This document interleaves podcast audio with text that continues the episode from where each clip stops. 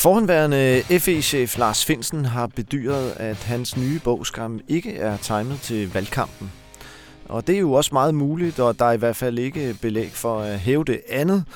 Men det ændrer ikke på, at anklagerne i hans bog er højeksplosiv stof midt i valgkampen. I dag skal vi her i podcasten Information går til valg tale om Lars Finsens bog og om dens betydning for valgkampen. Og med vi mener jeg mig selv, Anton Geist, og dig, Lars, øh, informationspolitiske kommentator. Velkommen. Tak skal du have. Lad os begynde med selve bogen, før vi taler om de politiske implikationer. Eller måske skulle vi i virkeligheden starte lidt tidligere. Øhm, og nok tilbage i 2014, øh, der her på avisen, der øh, afslørede vi, at der eksisterer sådan et øh, hemmeligt, eller indtil da hemmeligt samarbejde mellem øh, Forsvarets efterretningstjeneste og den amerikanske efterretningstjeneste NSA om at tappe fiberkabler, der transporterer telefon- og intranettrafik gennem Danmark øh, for indhold. Det var en ret kontroversiel øh, afsløring, vi lavede dengang på baggrund af Edward Snowdens lækkede papirer. Og dengang var der ikke nogen, der fra myndighederne eller regeringens side bekræftede eksistensen af det her samarbejde. Men øh, vi ved nu, at kort efter, at vi afslørede det her, og Snowdens papirer blev lækket, så var der en øh, mand, en whistleblower, der internt i FE begyndte at blive bekymret. Og jeg tænkte, Lars, at du måske kunne tage over herfra, fordi du har jo fuldt sagen øh, lige så nøje som mig, så du kender også historien om whistlebloweren. Ja, det der jo sker efter, at informationen som har afsløret, eller i hvert fald kan man sige, på det tidspunkt, som du er inde på, er mm. ikke mhm. bekræftet, men i hvert fald kan man sige, fremlagt mm. den tætteste version på sandheden, man havde på det tidspunkt øh, om det her hemmelige samarbejde. Ja, der er der så en ansat i FE, der selv begynder at øh, betvivle i virkeligheden lovligheden af det arbejde, man udfører. Og her tror jeg lige, man skal have den baggrund med, at man i de senere år i opgraderingen af FE er begyndt i modsætning til tidligere at rekruttere sådan lidt hacker-typer ind, mm-hmm. altså sådan lidt øh, anarkist-typer ind, som selvfølgelig, kan man sige, altså arbejder under nogle ordnede forhold, men nogle typer, som i modsætning til tidligere, hvor det mere var sådan pensionerede militærfolk, nu måske har sådan en lidt mere øh, systemkritisk attitude. Og ham her, whistlebloweren, ja, han har i hvert fald tydeligvis været øh, mere amerikansk, end man tidligere har oplevet. Han begynder at betvivle, om der simpelthen er grundlag for, at man fra den side kan udlevere så mange øh, rådata, som man gør. Og i første omgang, og det er jo altså væsentligt at påpege her, der går han ikke til medierne. Altså, når, når vi siger whistleblower, så er det jo normalt ligesom mm. Edward Snowden, der går ud i offentligheden, som bryder øh, tavshedspligten. Det gør han faktisk ikke. Han går til sin øh, overordnede. Dengang var det øh, Thomas Arnkiel, der var chef for FE. Og man iværksætter en undersøgelse, øh, Operation Donhammer bliver ja. den kaldt, øh, som ender dog med at konkludere, at der faktisk ikke er noget problem. Og der er det så, at det begynder at blive kontroversielt, fordi der helmer den her øh, danske øh, Edward Snowden-type ikke. Han, øh, da man ligesom fra ledelsens side siger, at der ikke er noget problem, så begynder han så hemmeligt at optage samtaler med folk øh, ude på øh, jeg går ud på, på sydspidsen af Amager. Og det er jo helt vildt. Altså, og det, det er helt vildt, ja. at, at vi har en, en, en, en statsansat, altså øh, hacker i virkeligheden, men som nu begynder at spionere mod systemet selv. Mod spionerne? Ja, ja. Men, men så kunne man så sige, at øh, faktisk heller ikke her kvalificerer det helt til at, egentlig at kalde ham whistleblower, for det næste skridt, han så tager, er sådan set også helt efter bogen. Han tager så det her materiale, han nu efter han har indsamlet over en længere periode, og leverer videre til tilsynet med efterretningstjenesterne. Altså det kontrolorgan, der skal kontrollere netop, at både FE og politiets efterretningstjeneste holder sig inden for loven. Og det er altså et materiale, som man der vurderer til at i hvert fald sandsynliggør, at der er nogle helt klare øh, problemer med den måde, og, og juridiske problemer med den måde, som Forsvars efterretningstjeneste, kan man sige, håndterer de her meget øh, sensitive data, som altså i en eller anden udstrækning bliver leveret videre til amerikanerne. Og der er det så, at det først for alvor begynder at skride, fordi der er der så, der bliver sat en proces i gang, hvor øh, tilsynet altså laver en, en, en rapport, og det er i virkeligheden det forløb, hvor det begynder nu for alvor at spidse til politisk. For der er det så, at den kritik øh, fra tilsynet, hvor man altså tager i virkeligheden øh, nu kalder vi jo whistlebloweren, mm. øh, kritik alvorligt, altså tager det så seriøst, at man faktisk mener, at der er grundlag for at rejse kritik af den måde, det har fungeret på. Og der er det så, det bliver et politisk spørgsmål. Det er der, hvor Trine Bramsen, den daværende forsvarsminister, ligesom får forlagt sagen. Og det er derfra, kan man sige, at det bliver eksplosivt, mm. fordi nu har vi løftet det op på et, et politisk niveau, og hvor det bliver en politisk håndtering, der nu kommer så i fokus. Præcis, ikke? Og det næste, der sker, det er jo så, at tilsynet forfatter et udkast til en pressemeddelelse. Og det er en meget dramatisk presmeddelelse. Den øh, anklager for det første FE for mulig ulovlig indhentning imod danske statsborgere og udlevering af deres oplysninger til udenlandske partnere, og især også, at FE skulle have tilbageholdt oplysninger fra tilsynet. Og det er noget, de i tilsynet øh, ser med stor alvor på, fordi det er jo deres lovfæstede opgave at kontrollere FE, og det er FE's opgave at give adgang til alt det materiale, som tilsynet måtte bede om. Men her mener tilsynet altså, at de er blevet ført bag lyset. Og det skriver de i denne her pressemeddelelse. Og en del af diskussionen nu er jo, burde man have sendt den pressemeddelelse ud i den uredigerede form, som den var forfattet af af tilsynet. Og det øh, gør man Altså man vælger simpelthen at udsende pressemeddelelsen, uden at Forsvarsministeriet forsøger, sådan som kritikere i dag mener, de burde have gjort, at øh, få tilsyn til at dæmpe sig lidt, simpelthen. Ikke? Man udsender den her meget eksplosive pressemeddelelse, og så hjemsender man Lars Finsen og andre af de øverste chefer, indhentningschefen og den juridiske chef i Forsvarets efterretningstjeneste. Og jeg tror, man lige skal, ja. skal holde to altså ting ja, ja. adskilt, som umiddelbart, tror jeg, er med til at forvirre mm. billedet.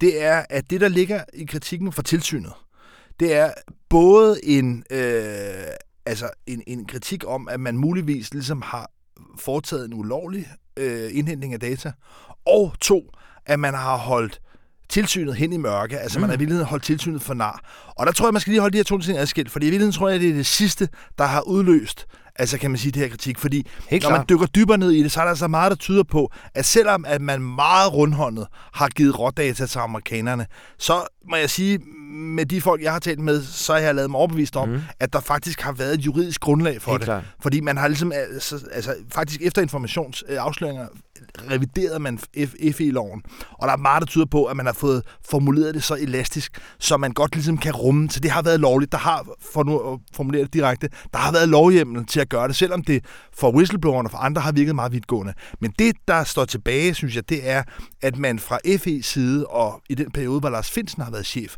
har været meget modvillige til at samarbejde med tilsynet. Så det kontrolorgan, som Folketinget har nedsat, ja, de har altså ligesom øh, fægtet lidt i blinden, og der har Lars Finsen ikke i den proces været særlig behjælpelig.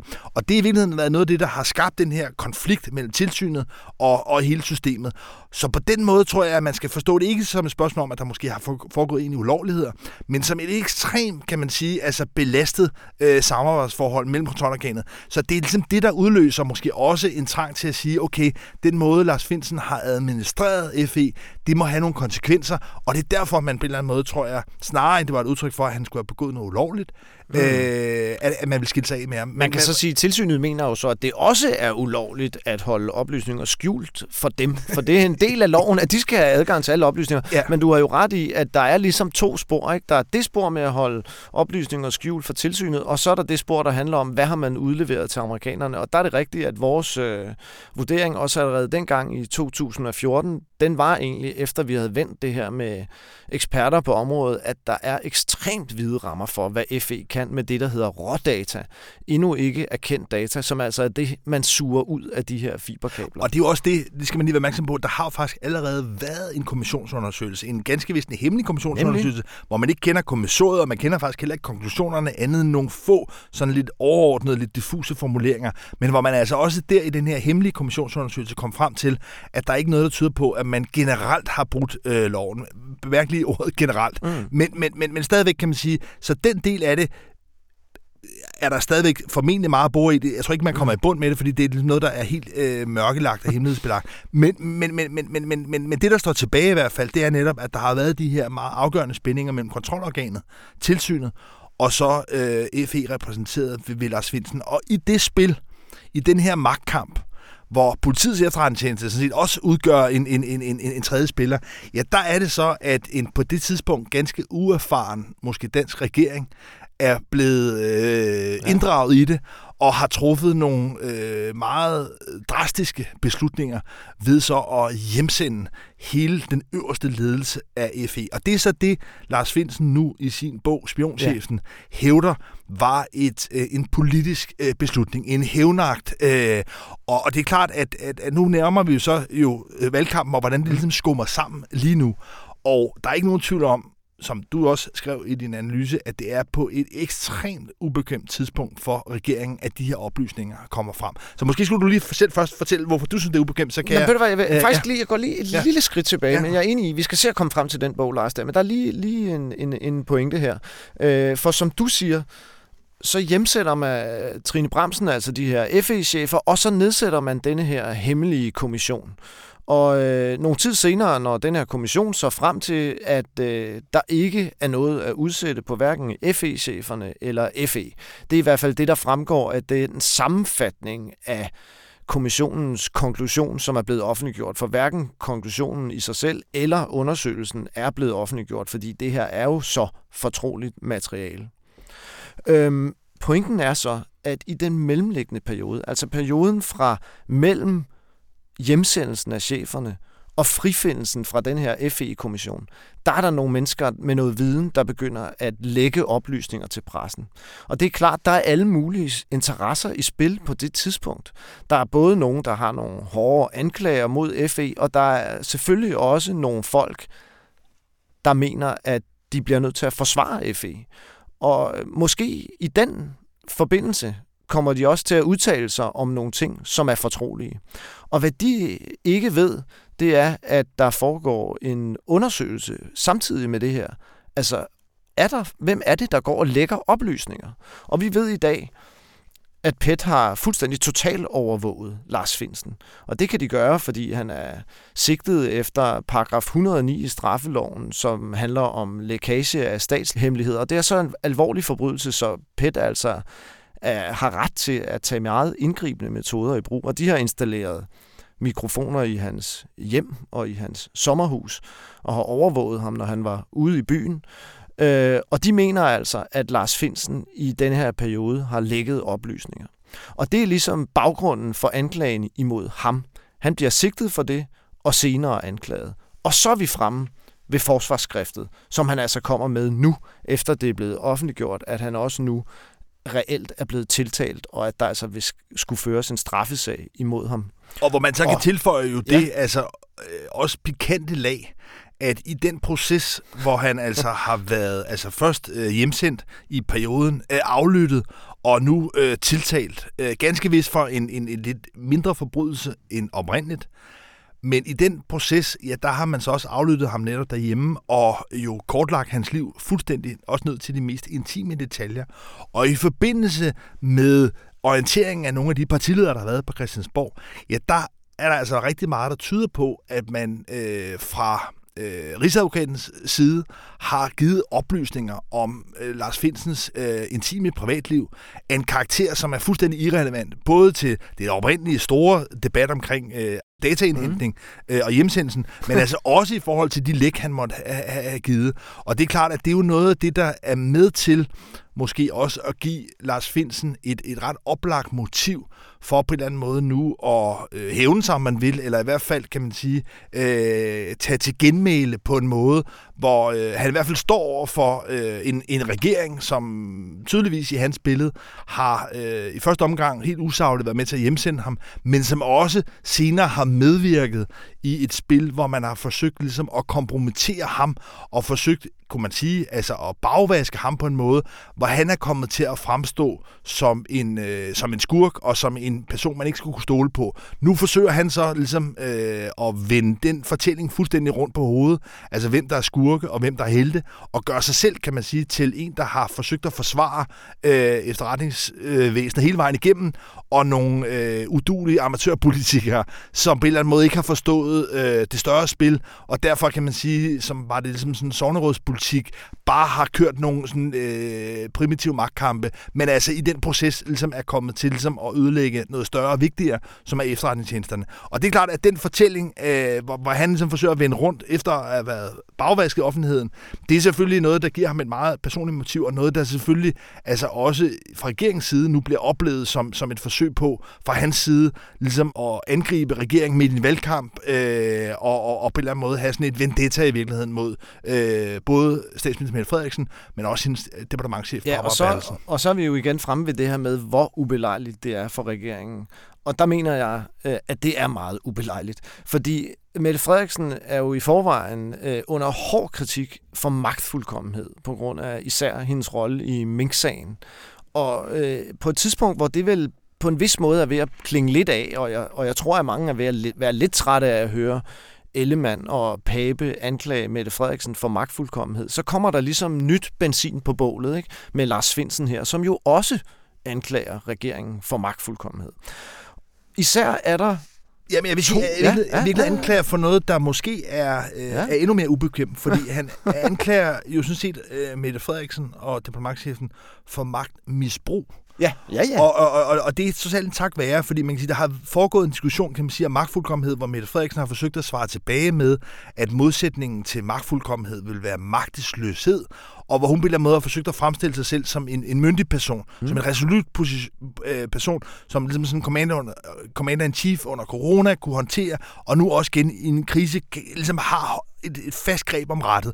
Så, så den der øh, magtfuldkommenhed er jo i hvert fald noget, der jo ikke nødvendigvis i alle sammenhænge er negativt. Det er en diskussion, der er rullet frem og tilbage. Men det er klart, at det øjeblik, hvor en magt bliver misbrugt, til at træffe altså usaglige beslutninger, øh, personligt motiverede beslutninger, ja, så er det det i hvert fald helt åbenlyst og, og indiskutabelt kammer over. Så, så, så det, at, at Lars Finsen i virkeligheden her siger, jamen vi har ikke alene at gøre med en magtfuldkommen regering, men vi har også at gøre med en regering, som misbruger den magt til øh, og, og, og selv at, hævne sig, selv ligesom at træffe beslutninger for at beskytte sig selv øh, usagligt. Det synes jeg egentlig, altså, tror jeg, når, når noget stødet ligger sig, vil kunne stå tilbage som en mere ubehagelig kritik. Ja, altså, øh, ja, men det er måske rigtigt. Altså, jeg vil mene, det er en variant af magtfuldkommenhedskritikken, men du har da ret i, at den er særlig slem. Jeg tror også, at øh, Pape og Ellemann egentlig mener, at hun misbrugte sin magt i øh, Mink-sagen, øh, da hun groft vildledte befolkningen, som Mink-kommissionen skriver. Jeg synes lige, man skal have med i, i proportionen i det, det er, at tilbage med den her kontroversielle beslutning om at slå alle mink ihjel, der var der trods alt en sundhedsfare. Man kan diskutere frem mm. og tilbage, hvor stor den var. Der er efterfølgende øh, også eksperter, der har vurderet, at man, man, man overreagerede. Men der var i hvert fald, kan man sige, en, en, en sådan clear and present danger. Ja. Øh, og der var altså også et parlamentarisk flertal for at gøre det. Det var ikke til stede, da man træffede beslutningen, og da man begyndte at eksekvere den, men, men, men, men der var et flertal. Ja, ja. Hvis man havde planlagt det på en anden måde, ville man kunne have gjort det. Og frem for alt var Mette Frederiksen ikke øh, blevet advaret af sit embedsværk, Nej. så hun ville i det befolkningen, men hun var ikke klar over, at hun ville i befolkningen. Hun vidste her, ikke, der manglede hjemmel. Men i den her situation, der ja. kan man argumentere for, at der er blevet truffet nogle hovedløse beslutninger, som altså, der dels ikke var øh, grundlag for. Altså, der var slet ikke nogen øh, trussel, der på en eller anden måde kunne begrunde, hvorfor man skulle hjemsende hele ledelsen. Så der var savligt set var der ikke noget grundlag for at træffe beslutning. Der var heller ikke noget parlamentarisk politisk noget grundlag for det. Trine Bramsen citeres af Lars Finsen for at have henvist til et eller andet parlamentarisk spil, som ikke giver nogen mening. Ja, for det, lad os lige tage den, Lars, fordi jeg mener, Lars Finsen har vel to meget konkrete anklager imod systemet og regeringen. Og den første, det er altså Trine Bramsen, øh, det som han hævder, hun sagde til ham kort før han bliver hjemsendt.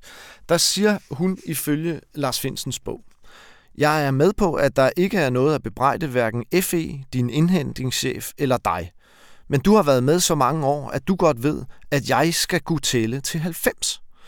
Så med andre ord, så sagde Trine Bramsen altså angiveligt øh, til, øh, hvad hedder det, Finsen, at hun godt var klar over, at han ikke havde gjort noget galt, men hun hjemsendte ham så ud fra sådan en mere strategisk øh, politisk kalkyle, som selvfølgelig ikke er savlig i sådan en øh, arbejdsretlig sammenhæng. Og det er jo i virkeligheden en ret voldsom anklage imod hende. Altså, at hun skulle have hjemsendt ham velvidende, at der ikke var noget at bebrejde Nu skal vi huske øh, kildekritikken her. Altså, Helt det her, klart, det, er, det vil jeg meget gerne frem altså, til. Altså, Lars Findsens det må man sige. Referat af det her. Ja. Og det er klart, det er referat, der stiller ham, kan man sige, i gunstigt lys. Hvorimod at Trine Bramsen øh, fremstår, kan man sige, som, som, som et fjols. Og, og, og det er meget muligt, at det er foregået sådan. Mm. Øh, vi savner nu stadigvæk, kan man sige, at få Trine Bremsen, altså Ja. den anden side, eller tredje part, hvis der er nogen, der Ja. har hørt det. Ja, fordi Trine Bremsen har nu været ude og sige, at hun kan afvise, at Lars Finsen har været udsat for politisk forfølgelse. Ja, Men, men hun har ikke forholdt sig direkte præcis. til det citat her. Nej, præcis. Så, Så, hun så, afviser ikke eller bekræfter citatet. Jeg synes også, at der er rigtig god grund til at være kildekritisk her, fordi uh, Lars Finsen er jo om nogen en part i det her. Og jeg synes også, der er nogle lidt underlige omstændigheder ved det. For det første synes jeg, at det egentlig er underligt, hvis Trine Bremsen på det her tidspunkt mente sig sikker på, at der ikke var noget at udsætte på Lars Finsen. For på det her tidspunkt, der er hun jo orienteret om tilsynets kritik af Finsen. Hun er løbende blevet orienteret om deres undersøgelser og ved altså antageligt, at de har en hård kritik af Finsen og FE på vej. Så er det lidt underligt at konstatere over for ham, at hun godt er klar over, at der ikke er noget at udsætte på ham. Ja, og og for det- det andet vil jeg ja. lige sige, hun nedsætter jo en undersøgelseskommission. Det er også lidt underligt. Hvis hun er klar over, at der ikke er noget at udsætte på ham, så er det lidt underligt at hjemsende ham, og så sætte nogle dommere til at undersøge sagen, velvidende at de dommer vel formentlig vil nå frem til, at han var uskyldig. For hvorfor er han så blevet hjemsendt? Det Ja. synes jeg er to omstændigheder, der kunne tale imod, at hun skulle have sagt Ja, sådan. og det er ligesom den første del af sætningen. Ja. Det her med, at der ikke skulle være noget udsætte. Der, der synes jeg, du har nogle gode pointer i forhold til, hvorfor det ikke rigtig hænger sammen.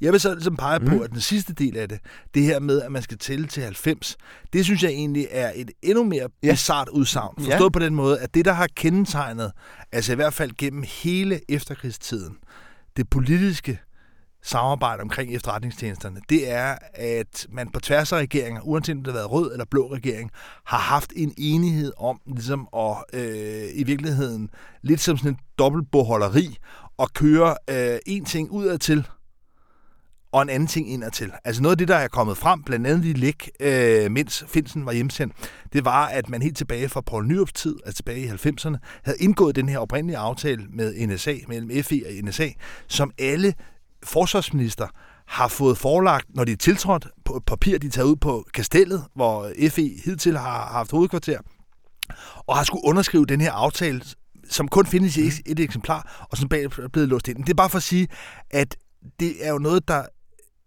illustrerer, synes jeg, at øh, Venstre, Socialdemokratiet, Konservativ, Radikale, de partier, de gamle magtpartier, jamen de har ligesom haft en, en, en, en, en, en fælles og i virkeligheden lidt hemmelig forståelse for, at de når til enighed i de her spørgsmål omkring efterretningsspørgsmål. Og alene derfor er det altså i praksis realpolitisk 100% usandsynligt, at Trine Bramsen skulle have haft et parlamentarisk problem. Det er meget muligt, at enhedslisten Mhm. Ja, ja, ja. eller andre kunne have nogle indsigelser. Det vil bare lige præcis i de her spørgsmål.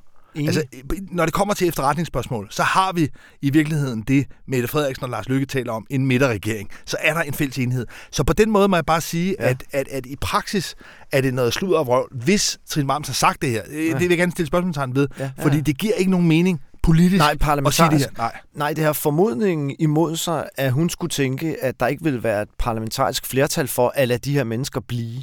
Fordi, altså, bare for at forklare mm. det, altså hvis Trine Bramsen via måske Mette Frederiksen, eller snarere Barbara Bertelsen, havde ringet til en Jakob Ellemann, til en Søren Pape, havde orienteret om mm. de her forhold, mm. og nu var der altså brug for, kan man sige, lidt stille og roligt og lidt tidsforskudt, mm. og omrokere nogle mennesker, så ville der have været en fuldstændig, altså 100% forståelse for det fra øh, de store borgerlige oppositionspartier. Så, så der ville aldrig kunne opstå en parlamentarisk krise om det her. Nej, det synes jeg er en rigtig, rigtig god pointe, Lars.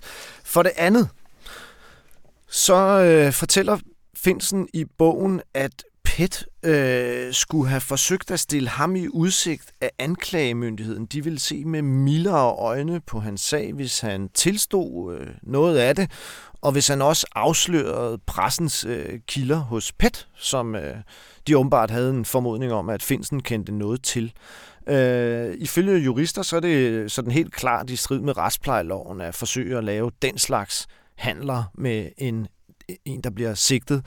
Øh, PT har også afvist anklagen, men det står jo tilbage som en også meget konkret og alvorlig anklage imod PET og systemet. Men dog noget, ja. jeg ikke må jeg erkende, det kan være, det er mig, der er Mhm. blevet øh, kynisk, mm. Men ikke noget, jeg synes, der virker super overraskende, og dermed heller ikke nødvendigvis specielt utroværdigt. Altså man skal huske, at Lars Finsen har selv også tidligere været, været, været petchef, og jeg synes, at det samlet set giver mening, at man forsøger i det her øh, grå skyggelandskab, som efterretningstjenesterne er, at man der indgår, forsøger at indgå, kan man sige, altså øh, studehandler, øh, handler i, i, i døren. Det, altså, det vil sådan set næsten have undret mig mere, hvis alt, hvad der har foregået i både PET og FE, havde holdt sig inden for retsplejeloven. Altså, øh, og jeg er med på... Og i så fald er det jo meget sjovt, at lige Lars Finsen, som jo netop kender det her skyggelandskab, ja. han nu fremstiller det som en retspolitisk skandale. ja, men, men, men det er klart, at, at det, det skyldes jo så, at han øh, har undslået sig øh, den her aftale. Det er klart, at hvis han ligesom havde sagt ja til den her aftale, givet at den er overhovedet blevet tilbudt, men, men hvis jeg sagt ja til, så havde jeg nok, aldrig hørt om det. Og, og, og på den måde er det jo altså i, igen også det, der, altså, skal man huske, er en del af partsindlægget. At, øh, at, at man kan jo godt forestille sig sådan set, at han måske i virkeligheden har, har lavet andre aftaler. Øh, altså, lad mig minde om, at mm. en del af det forløb, der også beskrives, det er, at han øh, selv er i gang med en forhandlingsforløb, inden han bliver hjemsat, om at skulle blive øh, politidirektør i øh, Nordsjællands politi. Jo også, kan man sige, som sådan en, en forhandling, der minder om det, der skete dengang, hvor han øh, var departementchef i Forsvarsministeriet, og så fik lavet en, en også pussy byttehandel med Thomas Arnkild, der dengang var FE-chef, der rykkede rundt. Det er jo en, en, en, øh, en rokade, som øh, den tidligere forsvarsminister Peter Christensen også kendt som PC, faktisk offentligt har været ude. Øh, og reagere på, og han sagde, at, øh, Altså fordi Lars Finsen skriver i bogen, ja. Ja. At, øh, at han selv havde svært ved at forstå, hvorfor øh, han blev rokeret ud til FE. Der er det, at øh, Peter Christensen som tidligere venstreforsvarsminister ud at sige, at det kan jo muligt være rigtigt, fordi det forklarede ja. ham meget tydeligt, øh, at jeg ikke længere ville have ham som departementchef, fordi at han ikke passede sit arbejde, det er, er Peter Christensens øh, pointe, men var han så også tilføjet, at det var noget, som statsministeriets mm. departementchef, det var Christian Kettel dengang, krævede, så det var ligesom, kan man sige, statsministeriets ja. diplomatchef, der lavede den her rokade. Det er bare for at sige, at... Ja, ja, det, det, ja, ja. det, det der var, det var, at øh, Finsten kunne ikke forstå, hvorfor han skulle fjernes som departementchef i Forsvarsministeriet. Det forklarer han også om her, og Peter Christensen siger så, at det skulle han blandt andet, fordi han ikke, simpelthen ikke var arbejdsom nok. Ja. Han har jo som bekendt haft navnet Tito, fordi at øh, general Helsø mente, at han som departementchef i Forsvarsministeriet kom kl. 10 og gik igen kl. 14, ja, fra og, 10 til 2. Altså. Ja, og også kun var der fra fra tirsdag til, til torsdag. torsdag. Præcis, så det var sådan dobbelt Tito. Hvad hedder det? Men det var altså ifølge Peter Christensen grunden til, at han skulle fjernes fra Forsvarsministeriet. Og i bogen forklarer Finsen så, at han så selv kommer op med den løsning, at hvis han virkelig skal det, så kan han vel bytte plads med Thomas Arnkiel. Og så bliver han altså degraderet, kan man jo sige, til styrelseschef, altså til chef for Forsvarets efterretningstjeneste, og chefen for Forsvarets efterretningstjeneste, Thomas Arnkild, bliver så departementchef i Forsvarsministeriet. Men Lars, det er lidt en ekskurs, og vi, ja, vi må tilbage. Sorry. Vi, nej, nej, nej, jeg synes, det var godt, du lige fik den med, for det er en underholdende lille uh, fortælling, og så fik vi også det der med Tito med. Det er jo ikke sikkert. Det kan jo være, der sidder nogen, der ikke har hørt den endnu. Hvad hedder det? Uh, Udover de her to meget konkrete anklager, øh, altså Trine Bremsen og pt anklagen så mener jeg, at der går et spor hele vejen igennem bogen, øh, som mere på antydningens plan anklager departementchefen i statsministeriet, Barbara Bertelsen, for i en eller anden forstand at stå bag det her. I hvert fald at have været med til at orkestrere sagen imod Lars Finsen. Øh, han fortæller løbende om, øh, hvordan han har haft mange sammenstød med Barbara Bertelsen igennem tiden, og, og hun har råbt af ham og, og, og, og været rigtig sur. Øh, og samtidig så skriver han øh, om tiden øh, lige efter sin anholdelse. Han sidder og spekulerer på, at hvem er det, mon han har trådt over tæerne, siden han er havnet der? Hvem er det, han har gjort sig uvenner med? Og det spørgsmål besvarer han selv antydningsvis ved alle de her fortællinger om Barbara Bertelsen. Så der ligger altså et spor igennem den her bog, som handler om, at det måske i virkeligheden er Barbara Bertelsen, der står bag forfølgelsen af Finsen. Og det tror jeg, vi to, det ser vi lidt forskelligt på. Vi har diskuteret det tidligere. Jeg er grundlæggende skeptisk over for, øh, for det her spring, fra at han har nogle sammenstød med Barbara Bertelsen til, at hun skulle øh, have spillet en eller anden rolle i forhold til at orkestrere sagen imod øh, Lars Finsen. Jeg synes, det er svært at ligesom ekstrapolere fra sammenstødene til anklagerne mod Lars Finsen i en retsstat som den danske, hvor der er så mange checks and balances og dommerkendelser og hvad ved jeg.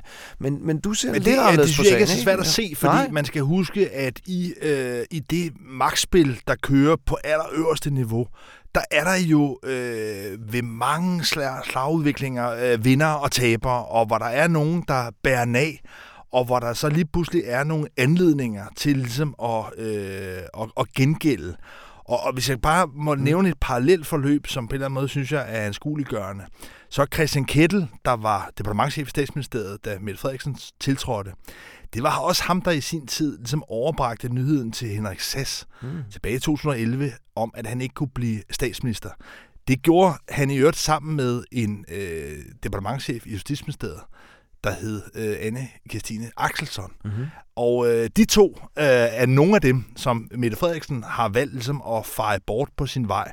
Øh, Mette Frederiksen har haft et meget fast mønster i at skifte sine departementchefer ud, når hun har tiltrådt. Mm. Og lige præcis øh, Kettel og øh, Axelsson er nogle af dem, hun har øh, skiftet ud. Så for mig at se, at det er ligesom nogle eksempler på, hvordan man på vejen mod magten og i øh, brugen af magten på en eller anden måde skubber nogle øh, altså hjælper væk, øh, nogle modstandere væk, altså i sådan en helt eventyrlig øh, magtdrama. Men det er jo Og- dog og- alligevel en radikal udgave af det, at man så øh, ligefrem opstarter en straffesag mod øh, chefen for en efterretningstjeneste Jo, og anklager men- ham men- for men man lige- lækage af man- statshemmeligheder. ikke? Jamen, det er klart, nu skal man bare lige holde tingene adskilt, Ja, ja, ja. fordi man kan sige, at, at, at hjemsendelsen, altså mener jeg godt, man kan motivere Mm. mm. med øh, en, en, en modvilje, både mod, at Lars Finsen oprindeligt havde modarbejdet tilsynet, Mm. og så også en række øh, sager, Mm. som på en eller anden måde har, har gjort det ubekvemt, både for Barbara Bertelsen og senere også for Mette Frederiksen.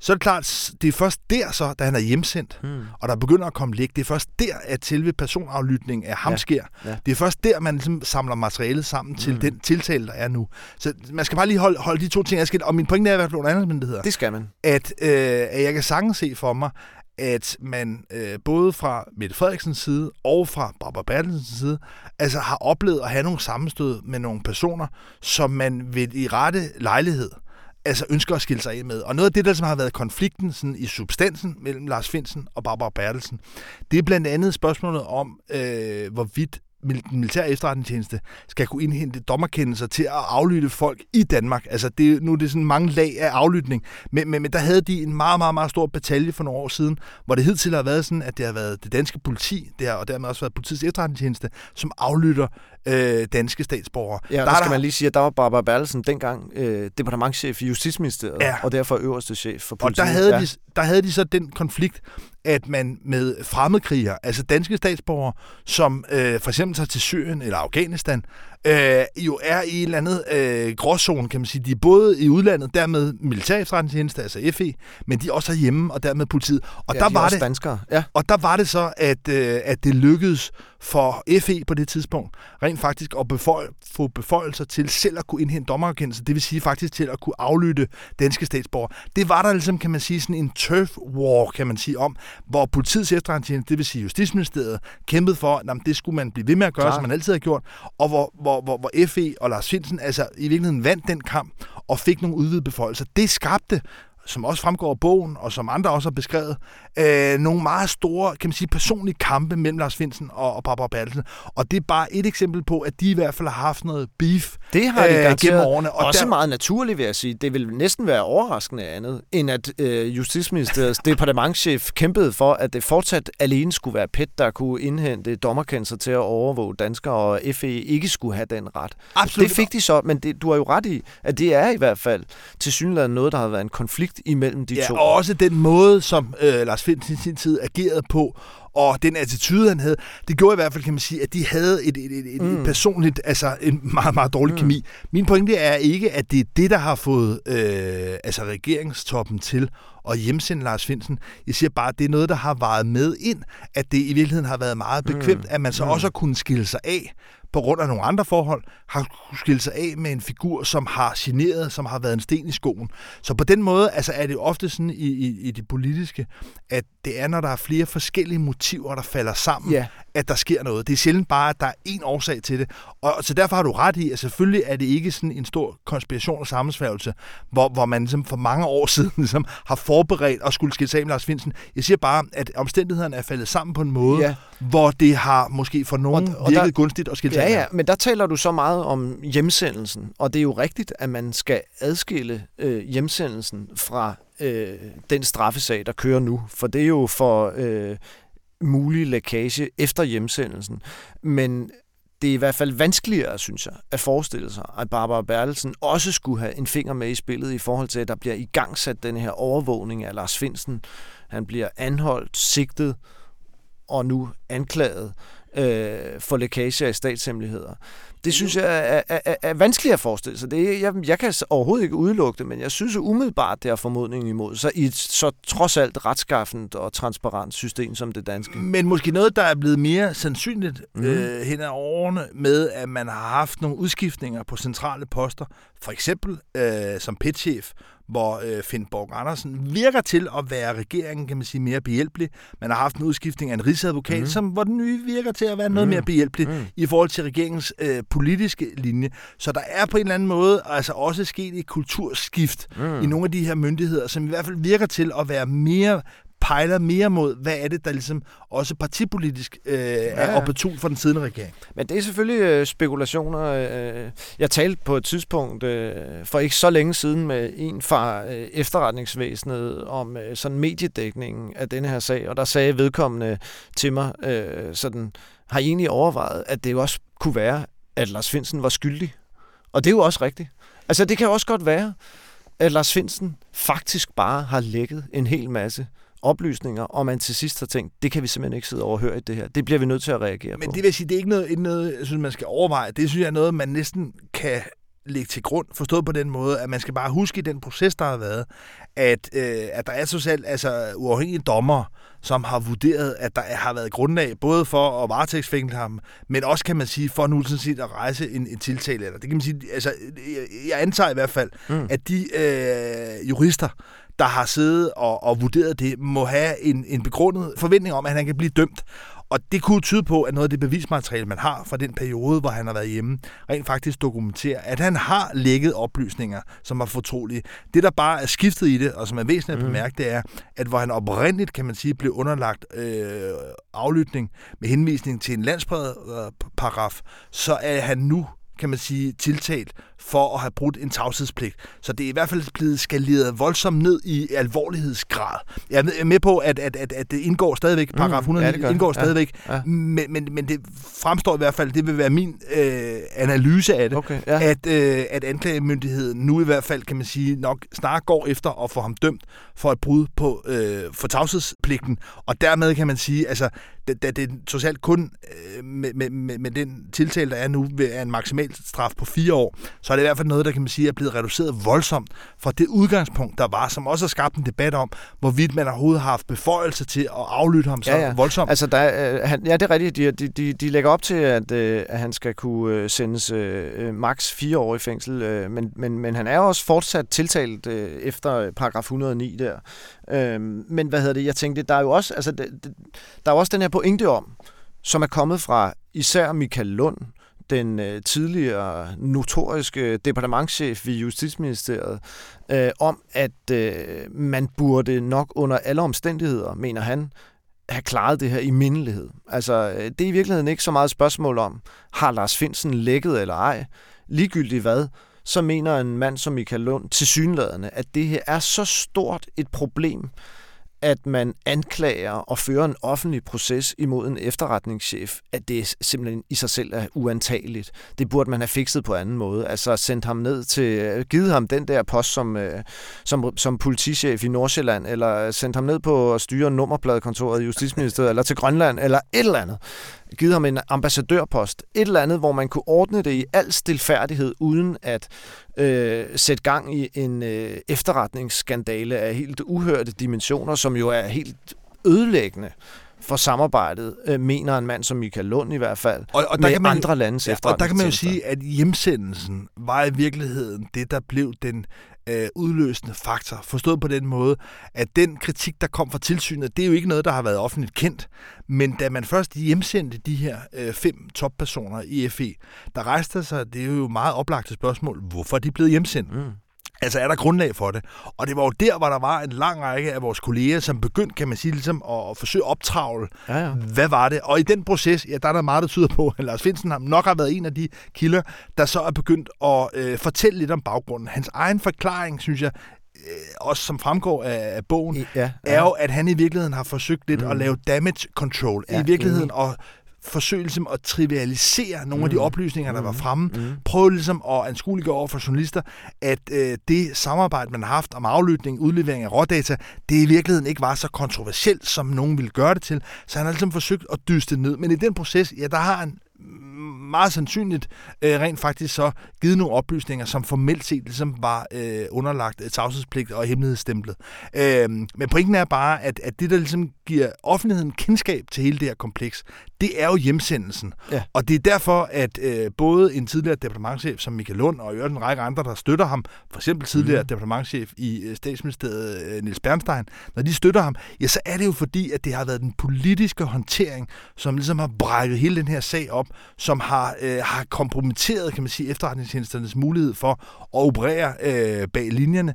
Og der er forklaringen så, jamen normalt tidligere, må man forstå, der vil man have håndteret det her i mindelighed, der vil man bare ligesom øh, med nogle måneders forskydelse have placeret folk om til nogle andre øh, poster. Og der er det jo, at det igen rejser sig, og det er jo der, hvor det altså, helt grundlæggende bliver politisk problematisk, også her midt i en valgkamp det er jo, hvad er det, der gør, at øh, regeringen øh, valgte at gøre det? Altså er det bare inkompetence? Det er i virkeligheden, kan man sige, den mildeste forklaring, at øh, Trine Bramsen og Mette Frederiksen i virkeligheden bare var nogle amatører, eller er der ligesom et større komplot bag? Og det er jo sådan set det, Lars Finsen øh, i en eller anden udstrækning øh, hævder. Mm. Under alle omstændigheder er det noget, der nu altså, ligger sig oven i minkskandalen, som et, et forløb, hvor magten ligesom er steget Mette Frederiksen til hovedet. Det er i hvert fald det, der som kan man sige, er den underliggende øh, fortælling. Og det er klart, at det er noget, der er så ubekvemt for øh, regeringen, at de også har været nødt til allerede på få døgn at bøje sig for det krav, der har været om, at der nu skal nedsættes altså en ny kommission. Igen, husk, der har allerede en hemmelig kommission ja. omkring, kan man sige, sagens substans, men nu processen, forløbet omkring det, skal der nu også nedsættes en Ja, fordi omkring. det er jo et øh, forløb, der er gået meget, meget stærkt, som du siger. Altså, først krævede øh, de borgerlige en undersøgelseskommission, og det har de sådan set øh, krævet allerede forud for Finsens bog, men det øh, holdt de ligesom fast i i forbindelse med fremlæggelsen af bogen, eller offentliggørelsen af bogen. Øh, så kom øh, de radikale, som jo også på en eller anden måde har startet hele valgkampen ud fra sådan en retssikkerhedsdagsorden, så det var vel også meget naturligt, altså i forhold til Mink-sagen. Så det var også meget naturligt, at de ligesom gik med på den og, og krævede en undersøgelseskommission. Og så kom enhedslisten og sagde, at de synes egentlig også, det ville være en meget god idé. Og så kan man sige, så er der i hvert fald også et parlamentarisk flertal for det. Og der gik S så med på, Øh, altså Socialdemokratiet gik med på at få en undersøgelseskommission, men øh, justitsminister Mathias Tesfaye øh, sagde så, at det skulle selvfølgelig først være øh, en kommission, der gik i gang, når straffesagen mod Finsen var overstået. Men det har så også mødt kritik, og øh, med det samme er Socialdemokratiet faktisk også vendt på den og er nu også gået med til, at man skal kunne øh, sætte gang i en undersøgelseskommission nu her, frem for at vente på straffesagen. Ja, for der er to oplagte indvendinger Nemlig. mod det her argument om at vente til straffesagen. For det første, mm. at den straffesag kan have meget, meget lange Nemlig. udsigter. Altså i første omgang øh, må det forventes, at ligegyldigt hvad man vælger i forhold til åbne døre og så videre, at det ligesom vil blive anket. Mm. Så vi har altså, kan man sige, før retssagen overhovedet kan gå i gang, kan den, kan man sige, skulle køre gennem flere retsinstanser mm. Mm. i forhold til, hvad vilkårene skal være for den. Og uanset hvad, vil det helt sikkert også, kan man sige, blive anket til landsretten, formentlig til højesteret. Måske kan det gå helt til, mm. øh, til Strasbourg. Mm. Så man kan sige, så det, det kan tage altså rigtig, rigtig, rigtig, rigtig mange år, før der ligesom kommer en konklusion i Lars Finsens øh, retssag. Så det er ligesom det første argument, altså at øh, på det tidspunkt kan folk have glemt det, øh, altså at, at det kan være helt meningsløst. Den anden, synes jeg, nok så væsentlig indvending, det er, at det, der ønskes undersøgt, er jo hjemsendelsen som vi har været inde på, altså næppe har noget at gøre med den endelige tiltale. Det er i hvert fald ulogisk, at det skulle have noget at gøre med det, men da det hele, kan man sige, er hemmelighedsbelagt, mm-hmm. øh, så kan det selvfølgelig være svært at redde de her tråde ud fra hinanden. Pointen er bare, at det burde være muligt at vurdere, hvem gjorde hvad i forbindelse med hjemsendelsen, det der udløste hele øh, komplekset, øh, ret hurtigt. Og hvis det sker, hvis der ligesom er parlamentarisk flertal umiddelbart efter et valg, der afhænger af mandatfordelingen, men lad os antage, at der er det, ja, så kan det altså være noget, der kan blive ekstremt ubekvemt for Mette Frederiksen. For det vi skal huske, det er, at i en situation, hvor selv hvis der er parlamentarisk grundlag for, at hun kunne danne regering, hvis der så samtidig bliver nedsat en undersøgelseskommission, som i virkeligheden retter sig mod hende, og hvorvidt hun har et ansvar, kombineret med, at der måske også er parlamentarisk flertal for at øh, nedsætte en advokatundersøgelse af hendes mulige uaksom ansvar i minkskandalen, så har vi altså to juridiske forløb der kredser om Mette Frederiksens mm. altså mulige øh, ulovligheder øh, i forbindelse med en dronningerund. Altså, det, det, det kan helt praktisk ja, det giftigt, gøre, det, gør, det, gør det svært for hende at danne regering. Ja, det mener du simpelthen. Ja, ja altså, jeg, jeg synes i hvert fald, at det er svært at se for sig, hvis... Øh, altså, det afhænger mig hvordan mandaterne ja. falder ud. Lige nu tegner det jo til, at Lars Løkke og Moderaterne får de afgørende mandater. Det virker også til, at Lars Løkke holder fast i både at vil have en, en advokatundersøgelse i Mink-skandalen, mm-hmm. og nu også at, at nedsætte en øh, undersøgelseskommission, der skal fokusere med det Frederiksen ansvar. Og det er klart, at i det spil, Jamen altså, kan man forestille sig, at, at, at der vil være parlamentarisk opbakning til Mette Frederiksen som person? Det kan godt være, at Socialdemokratiet kan, kan, kan finde opbakning, men, men lige præcis Mette Frederiksen, jamen altså, hvis hun er genstand for øh, hele to forskellige ja, ja. Øh, forløb, så kan det være øh, en svær situation at få opbakning ja. altså, til at danne regering. Så altså, ja, jeg siger ikke, at det her... Altså, Nej, du siger, at risikoen er til stede. Ja. Og på denne, Lars, dramatiske forudsigelse, skal vi så ikke sige, at vi øh, lukker for dagens øh, meget lange snak om øh, Finsen-sagen. Vi kommer til at tale dobbelt så lang tid, som vi normalt gør i den her podcast, ja. men det er fordi, den her sag den er så spændende, og vi synes, øh, vi er begge to vældig engageret i den. Øh, men vi er ikke helt færdige endnu. Vi skal lige omkring øh, dagens sprogblomst. Øh, der havde det jo været... Øh, oplagt at vende sig mod politikken, hvor en skribent, øh, antageligt på grund af øh, en uheldig autokorrektur, er kommet til at skrive i en reportage, at Henrik Dahl og Ole Birk Olsen står et sted og sutter Stefan Crepon på deres drinks. Øh, hvad jeg ikke vidste var, øh, at øh, Stefan Crepon han er en øh, fransk skuespiller, og politikken har nu været ude og forklare, at der altså skulle have stået, at de her her, de øh, suttede dovent på deres drinks. Men i stedet kom der altså til at stå, at de suttede Stefan Crepon, og det er jo en, en dum en at få i spalterne. Men jeg synes, det simpelthen har været for let at plukke den her sprogblomst, fordi den er over det hele i dag på sociale medier. Og i stedet for, så vil jeg, som jeg også har gjort tidligere i den her podcast, vende mig mod Børsen og avisens chefredaktør Bjarne Koridon. Han skriver i dag i en leder om det potentielle salg af Ørsted, altså det tidligere Dong, som Bjarne Korydon jo i sin tid som finansminister også havde nogle erfaringer med at sælge af. Øh, I lederen der skriver han sådan her. De regeringsbærende partier må sammen bekæmpe den populistiske basile, der hele tiden truer med at inficere selskabets drift og ejerskab. Hvis de selv smittes og dernæst falder hinanden i ryggen, kan store værdier sættes uansvarligt over styr. Og jeg må bare sige, at jeg elsker, at den her besindige, rolige mand, som Bjarne Korydon han er, han, øh, han altså virkelig ikke er bange for øh, svulstige sprog og metaforer, og endnu jo også metaforer samme blandinger. Så props til øh, Bjarne Korydon for det, og øh, tak for i dag. Du lyttede til Information går til valg, og det var mig selv, Anton Geist, og dig, Lars Trier Mogensen. Tak skal du have, Lars. Øh, podcasten her udkommer mandag, tirsdag, onsdag og torsdag, og om fredagen, der er det altid Anna von Sperling, der styrer vores allesammens gode, gamle radioinformation. Vi høres ved i morgen.